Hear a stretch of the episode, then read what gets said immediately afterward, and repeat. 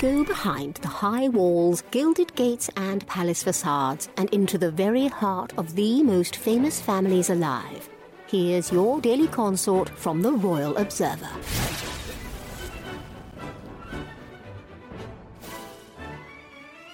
Meghan Markle and Prince Harry are turning the corner in their lives as they distance themselves from the royal family, a source observed.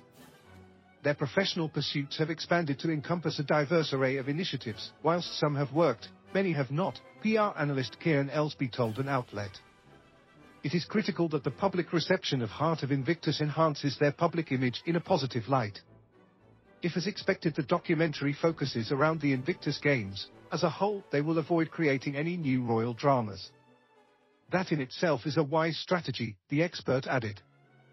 The documentary is the long-awaited Netflix follow-up to the Montecito Twosomes 2022 tell-all docuseries, Harry and Meghan. Royal experts are on pins and needles to see if the new program is a success or failure.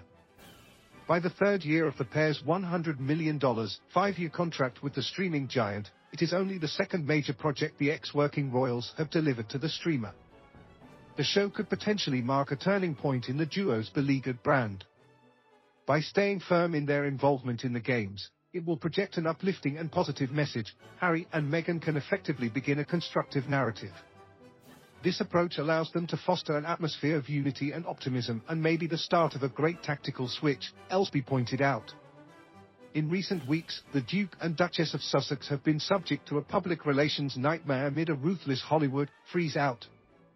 This stems from the consistent negative press the royals have received during 2023, as well as the aftermath of Spotify dumping them, with the company executive labeling the couple F grifters. However, Netflix has remained firm in its commitment to continue working with the royal renegades thanks to the acquisition of Carley Fortune's romance novel, Meet Me at the Lake, for the royals.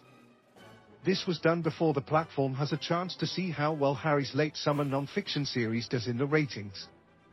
Elsby continued, Harry's dedication to the Invictus Games has definitely earned him extensive admiration.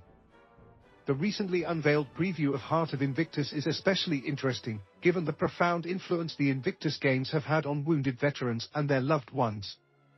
If Team Sussex can avoid stirring royal drama and focus on their own unique narrative to create content, the reawakening of Harry and Meghan as Hollywood power players could be possible. Daily Mirror spoke with Elsby,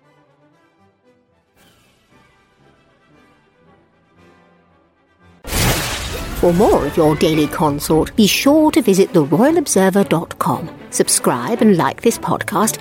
Oh, and keep calm and carry on.